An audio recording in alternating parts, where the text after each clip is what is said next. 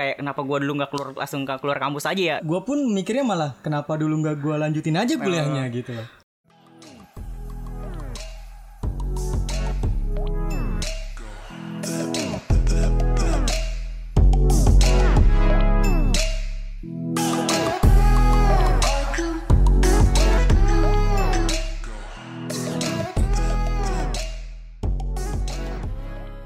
Assalamualaikum warahmatullahi wabarakatuh. Selamat datang di podcastnya Agung.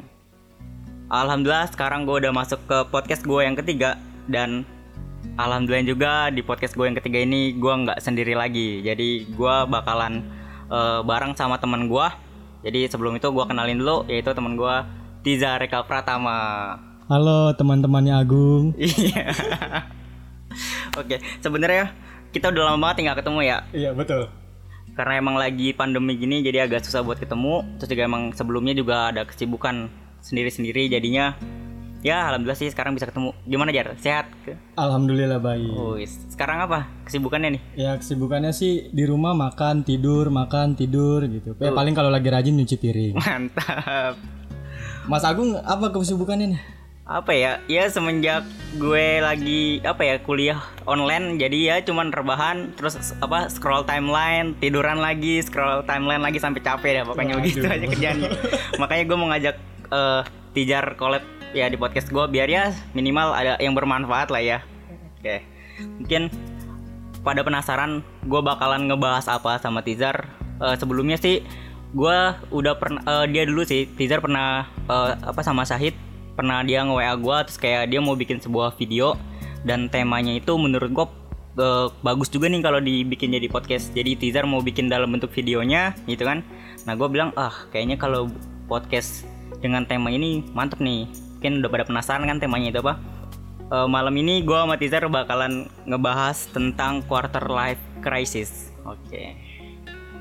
Mungkin eh, banyak temen-temen sih yang ngerasain quarter life crisis sih menurut gue karena gue juga sempat ngerasain juga. Kalau sendiri gimana jar? Ya kalau gue sendiri juga eh baru sih kayaknya dari dua tahun yang lalu baru ngerasain. Oke.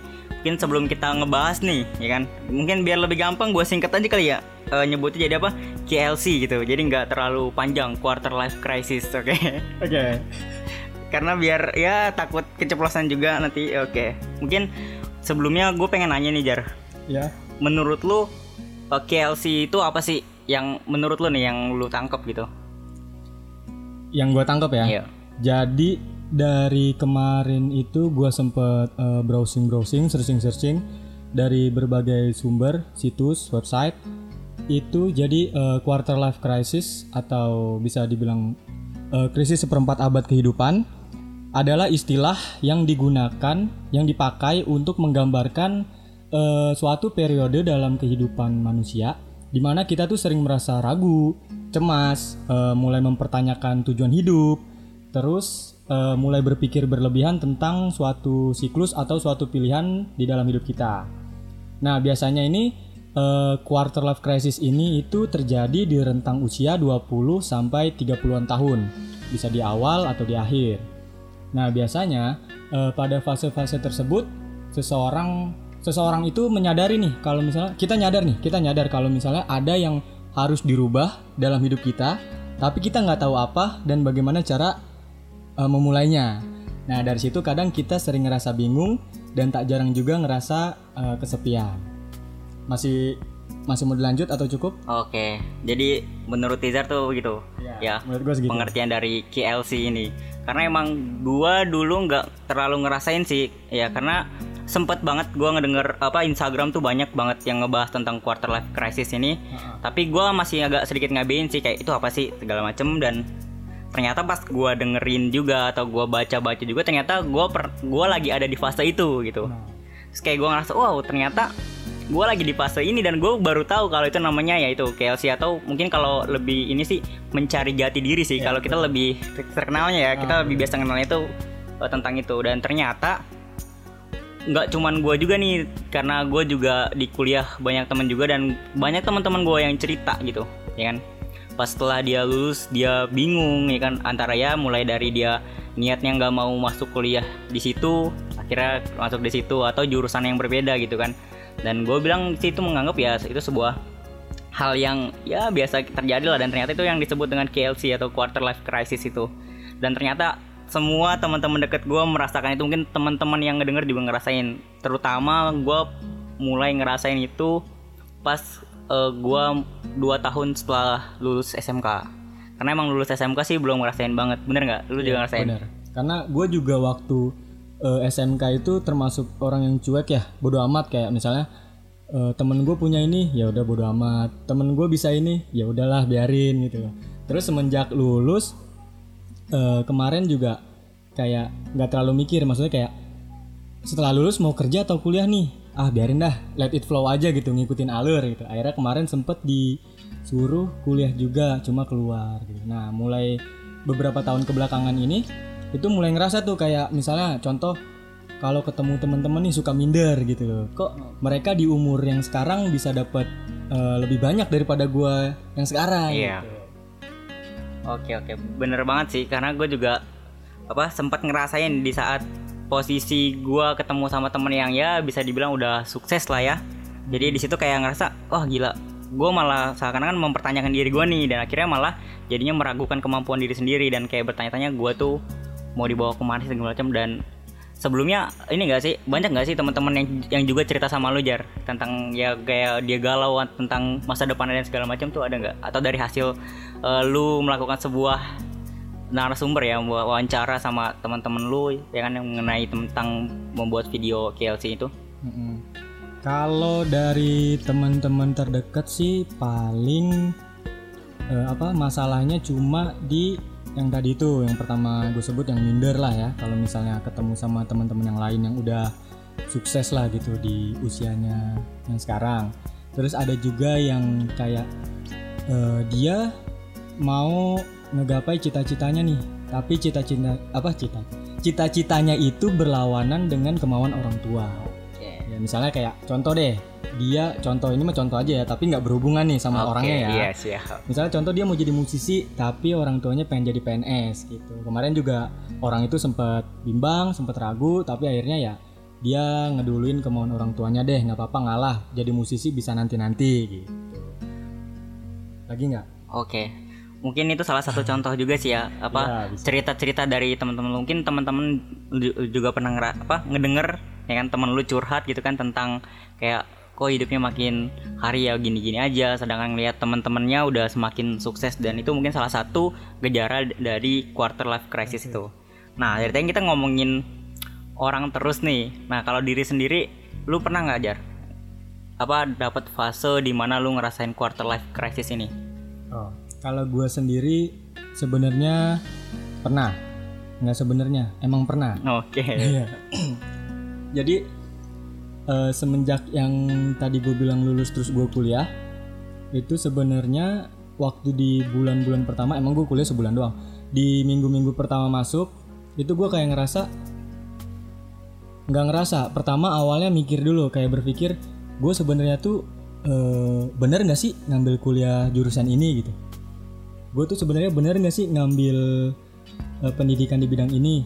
Setelah gue pikir-pikir ternyata ah apa mungkin gue nggak cocok gitu? Apa mungkin gue salah jalan? Akhirnya gue keluar. Terus eh, nggak lama setelah gue keluar kuliah itu gue coba buat eh, apa ya cari hobi cari aktivitas di bidang selain bidang gue dulu SMK di IT gitu.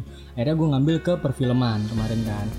Akhirnya di perfilman itu gue kayak ngerasa oh gue nyaman nih di perfilman gitu. Ternyata enak enjoy. Gue bisa eh, mengekspresikan diri gue dari karya-karya yang udah gue buat terus di, foto- di fotografi juga dari karya-karya yang udah gue buat gue bisa ngasih lihat ke orang sudut pandang eh, oh gue ngasih tahu sudut pandang gue ngasih tahu ke orang dari sudut pandang yang gue lihat gitu loh Oke. kayak gitu sih Iya, berarti bisa dibilang eh, KLC atau quarter life crisis lu itu pada saat lu kuliah terus lu ngerasa nih bukan gua banget nih, ya kan? Dan akhirnya kayak lu mutusin buat keluar dari eh, tempat kuliah lu dan akhirnya lu melanjutkan apa yang menurut lu suka gitu kan.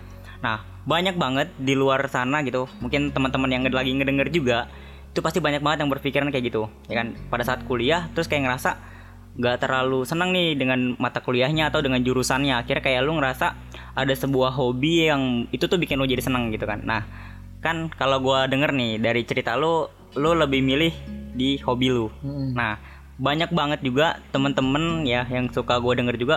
Dia takut buat keluar dari zona nyamannya ini ya kan? Pada saat dia kuliah nih tapi dia ada hobi. Nah kan dia bingung nih gue lebih milih kuliah apa lebih milih hobi? Dan sedangkan kebanyakan orang itu lebih milih udahlah gua kuliah dulu kayak lanjutin dulu deh. Gua nggak tahu nih nanti hobi lu kayak gimana. Dengan pilihan yang lu pilih gimana? Lu menurut lu lu misalnya bener-bener eh, tepat atau gimana menurut lu Dibilang benar-benar tepat juga enggak.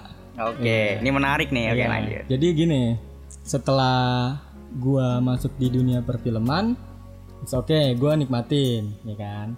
Satu tahun, dua tahun, dua tahun setengah, hampir mau ke tiga tahun ya, eh tiga tahun setengah. Pokoknya sampai sekarang. Terus beberapa bulan yang lalu, justru di situ gue berpikir lagi, apa di dunia perfilman ini gue udah bener, udah tepat gitu, atau enggak? Nah di situ juga gue sempet kayak menyesal dibilang iya gitu karena kenapa dulu nggak gue lanjutin kuliah gue sambil eh, ngejalanin hobi gue Oke. Ya, mungkin setiap orang emang punya pilihannya masing-masing ya. Karena emang gue juga eh, ngerasain banget yang KLC itu quarter life crisis ini tapi mungkin jalan gue sama jalannya teaser nih beda. Karena emang tipikal gue sama teaser tuh beda. Teaser tuh tipikal orang yang langsung kalau gue nggak suka ini nggak senang ini oke gue langsung cut gue langsung jalanin apa yang gue suka. Nah Iya. kalau gue tipikal orang yang aduh gue lihat orang tua gue dulu deh gitu. Jadi gue nggak bisa memutuskan langsung gitu. Jadi gue apa apa gue banyak berpikir dulu kayak orang tua gue dulu deh. Karena emang jujur sih kalau dibilang life crisis yang gue alami itu pun sama. Yaitu masalah yang gue suka sama eh, apa yang gue jalanin tuh beda gitu. Oke. bener sih. Emang hampir sebagian besar tuh apa ya life uh, quarter crisisnya itu paling masalah masa depan sih. Itu benar-benar mulai dari dia sekarang jalaninnya apa terus dia nggak suka apa. Karena jujur gua kuliah di bagian IT nih ya. Sedikit cerita juga gua kuliah di bagian IT gue bisa sih uh, mengikuti pelajarannya. Cuman kayak ya sekedar ngikutin aja kayak nggak ada sebuah kayak live ini ini gua banget loh itu nggak nggak ada style ini gua banget tapi gue bisa ngikutin gitu Oke.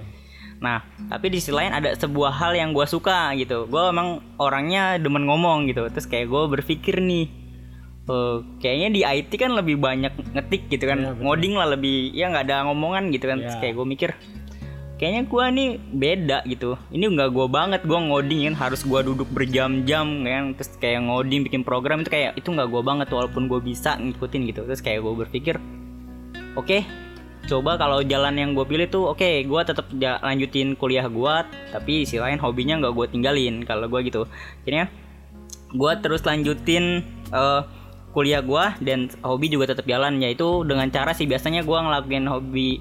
Walaupun memang waktu gue lebih banyak di IT sih istilahnya gitu walaupun dari dengan di hobi gue cuma di Sabtu Minggu aja nih. Tapi di sisi lain gue jadi menikmati sih. Jadi pada saat gue mulai capek dalam dunia kerja akhirnya gue Sabtu Minggu gue di hobi gue itu hilang gitu. Disakanakan kalau jalur yang gue lakuin sih kayak gitu. Kalau dibilang nyesel ya ada nyeselnya juga. Kenapa ada nyeselnya juga? Kenapa tuh? karena waktu gue dibagi dua jadi istilahnya fokus gue tuh ke mana-mana ya kan? Oke. gue fokus di IT juga tuh sama di hobi gue nah sedangkan teman-teman gue yang udah bener-bener fokus sama hobinya dia itu dia udah ya bisa dibilang sukses juga gitu kan. Jadi kayak gue mikir kenapa gue dulu gue sempat begitu kayak kenapa gue dulu nggak keluar langsung nggak keluar kampus aja ya kayak gitu. Kayak udah gue fokus sama apa yang gue suka mungkin dua tahun tiga tahun gue bakalan bisa sukses padahal sih nggak begitu juga ya ternyata Iya, ternyata gue gua pun mikirnya malah kenapa dulu nggak gue lanjutin aja kuliahnya gitu. Iya, bener bener bener. Jadi ternyata ya pilihan kita tuh nggak ada yang salah sih sebenarnya. Betul. Tinggal gimana kita menanggapinya sih. Emang ini quarter life crisis ini bener-bener mantep sih. Gua rasa karena teman-teman gue juga sempat banget cerita-cerita kayak gini. Oke, berarti hampir kebagian sebagian besar juga pasti teman-teman juga ngalamin sih ya yang Ngalamin. kita ceritain ini. Terus biasanya sih kalau lu nih Mm-mm. tuh quarter life crisis itu datang nih ke diri lu tuh biasanya kalau hal-hal apa gitu biasanya tuh tiba-tiba lu ngerasa kok gua kurang dari temen lu yang lain tuh biasa pada saat lu lagi ngapain Biasanya ya, yang pertama kalau lagi apa namanya bengong ngelamun ya. Kalau lagi ngelamun sendia- sendirian tuh mikirin kehidupan atau mikirin kesalahan-kesalahan yang lalu atau apa pun lah pasti kadang suka nyinggung kayak gitu kayak oke kenapa gue di umur yang sekarang nggak bisa kayak gini nggak bisa kayak gini terus eh, pas lagi ngumpul sama teman-teman pasti ya kan ngerasa karena ketemu langsung nih gitu kan kebanyakan nih mereka udah kayak ngumpul udah hari ini gue yang bayar besok gue yang bayar besok gue yang bayar tapi giliran gue belum gitu. Oh, iya, mereka benar, juga benar. ngerti sih ya gitu Oke oke paham Nah, paham. paling yang ketiga nih yang terakhir kalau gue lagi main sosial media apa pun itu itu pasti gue kayak ngerasa minder banget lah gitu Oke oke. Berarti salah satu salah satu hal yang bikin life quarter crisis ini muncul ya mungkin pada saat kita membandingkan ya, ya betul membandingkan diri kita sama eh, orang lain atau teman sih. Emang sih bener sih. Itu juga sering banget gua alami. Kalau gua sendiri ya rasa eh, KLC ini suka muncul gitu di dalam diri gua tuh pada saat gua se apa ya 24 jam atau seharian gitu gua seakan-akan tuh nggak ada waktu yang ilmu gua tuh nggak nambah. Oke. Tuh gue biasa sering jadi pada saat malam terus gue kayak ngeliat kayak gila gue seharian ini nggak ada sesuatu yang ya menambah buat ilmu gue gitu dan pada saat gue lihat ya temen gue yang udah mulai berkarya dan segala macem tuh gue kayak ngerasa ah gila waktu gue sehari ini tuh sia-sia banget gitu. Gara temen gue tuh udah punya udah sukses dan segala macem. Makanya itu salah satu apa ya salah satu pacuan gue juga nih gue bikin podcast segala macem. Karena gue ngeliat ya minimal dari 24 jam hari gua atau dari seminggu nih dari Senin sampai Sabtu gitu kan. Istilahnya selama tujuh hari ini tuh adalah satu hari itu waktu gue yang bermanfaat. Jadi itu sih salah satu yang kalau gue lakuin ya buat eh, menghindarkan life quarter crisis ini. Tapi menurut lu selain dari teman biasanya apa lagi yang suka tiba-tiba muncul tuh? Penyebabnya Ah. quarter life crisis biasanya sih eh, yang pertama nih yang paling penting itu dari tuntutan diri sendiri. Oke. Ya kadang kan orang ada yang be- ada beberapa yang kayak gua di umur 25 harus punya mobil atau gua di umur 25 harus punya karir yang bagus. Tapi ternyata eh, waktu umur-umur mereka udah mepet ke umur tersebut ternyata belum gitu. Akhirnya kan jadi gimana gitu itu juga nyambung ke apa ya ekspektasi yang berlebih oh benar-benar Uh, terus kurangnya percaya diri juga bisa. Terus kurangnya dukungan dari keluarga atau teman dekat itu juga bisa tuh menyebabkan quarter life crisis. Bisa juga dari uh, kurang motivasi. Uh, terus bisa juga karena frustasi di lingkungan kerja. Ya, terus bisa juga karena uh, lingkungan sosial yang kompetitif. Terus yang terakhir ya tadi yang udah gue sebut media sosial. Oke, bener-bener, bener banget sih. Tapi emang kalau gua rasa sih paling bener-bener berdampak banget itu dari media sosial sih. Nah itu betul. Padahal kita belum tahu ya apa yang kan media sosial itu ya dia ngepost sesuatu yang yang baik-baiknya aja gitu yang Iya. ada nggak sih lu ngelihat orang ngepost channelnya di Instagram dia ngepost lagi kerja gitu kan nggak kalau dia lagi berantem kan enggak gitu karena emang dia cuman mempost sebuah hal-hal yang menurut dia bagus gitu kan di depan halayak banyak orang lah ya dilihat gitu. Ya tapi ya ada kemarin yang lagi berantem cuman mau viral aja. Oke. gitu loh. Iya iya.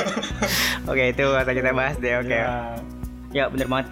Jadi mungkin bisa dengan apa ya? Menurutku juga salah satu ngurangin eh, apa ya sosial media boleh. Cuman lu jangan terlalu baper ngeliatin yang ngeliat orang gitu. Istilahnya lu juga punya jalan masing-masing sih. Ya, betul.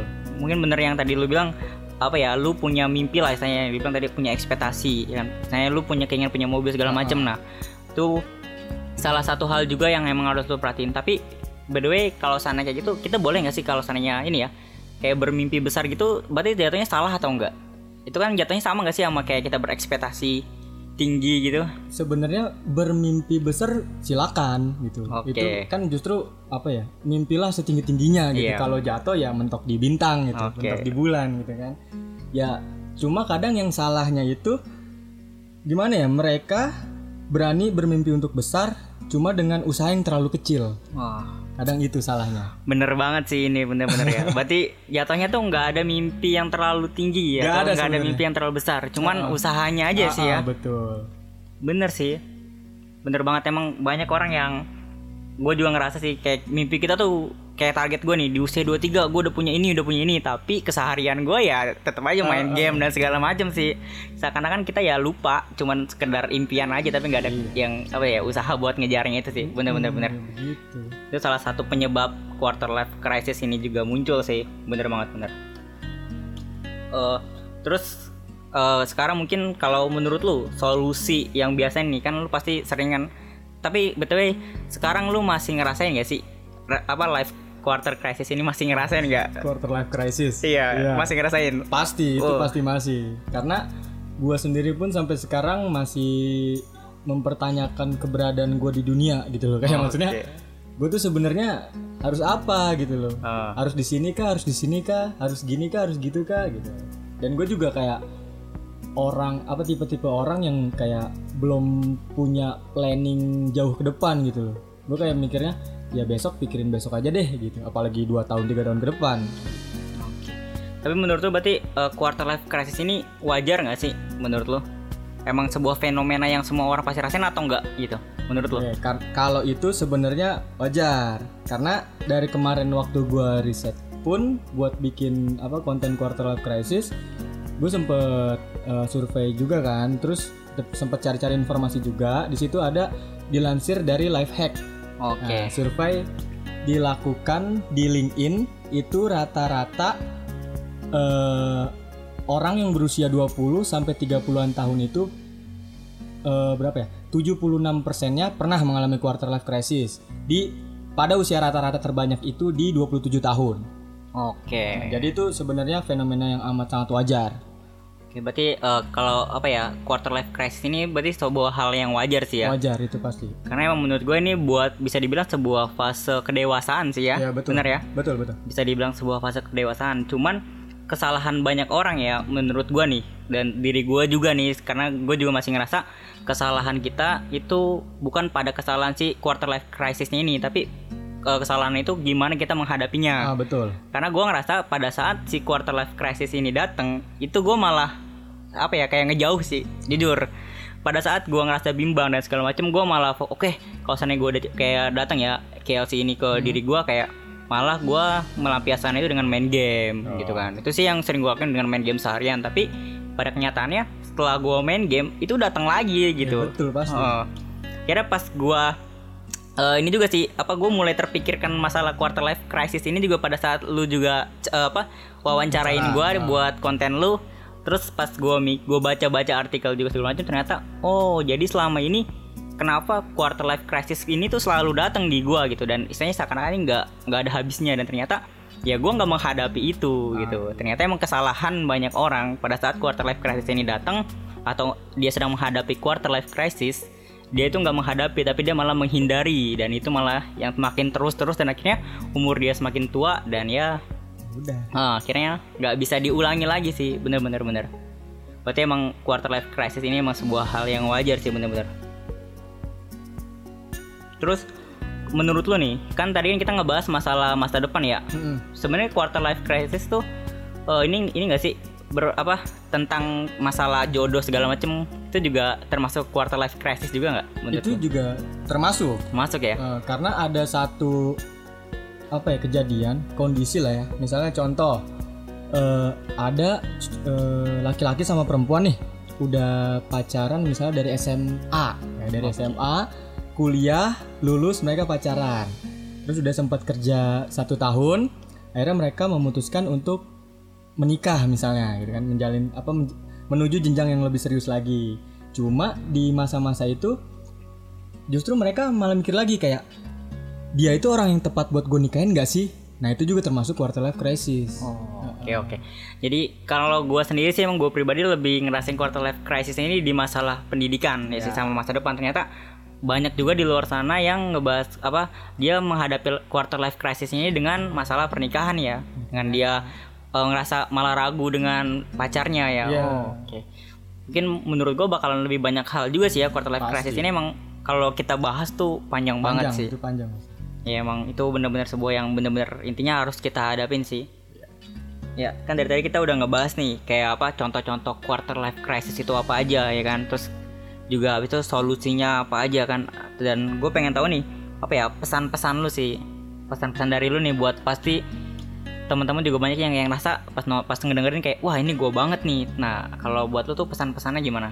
Buat menghadapi quarter life crisis ini. pesan-pesan nih Iya. panjang nggak apa-apa nih Wah boleh boleh boleh.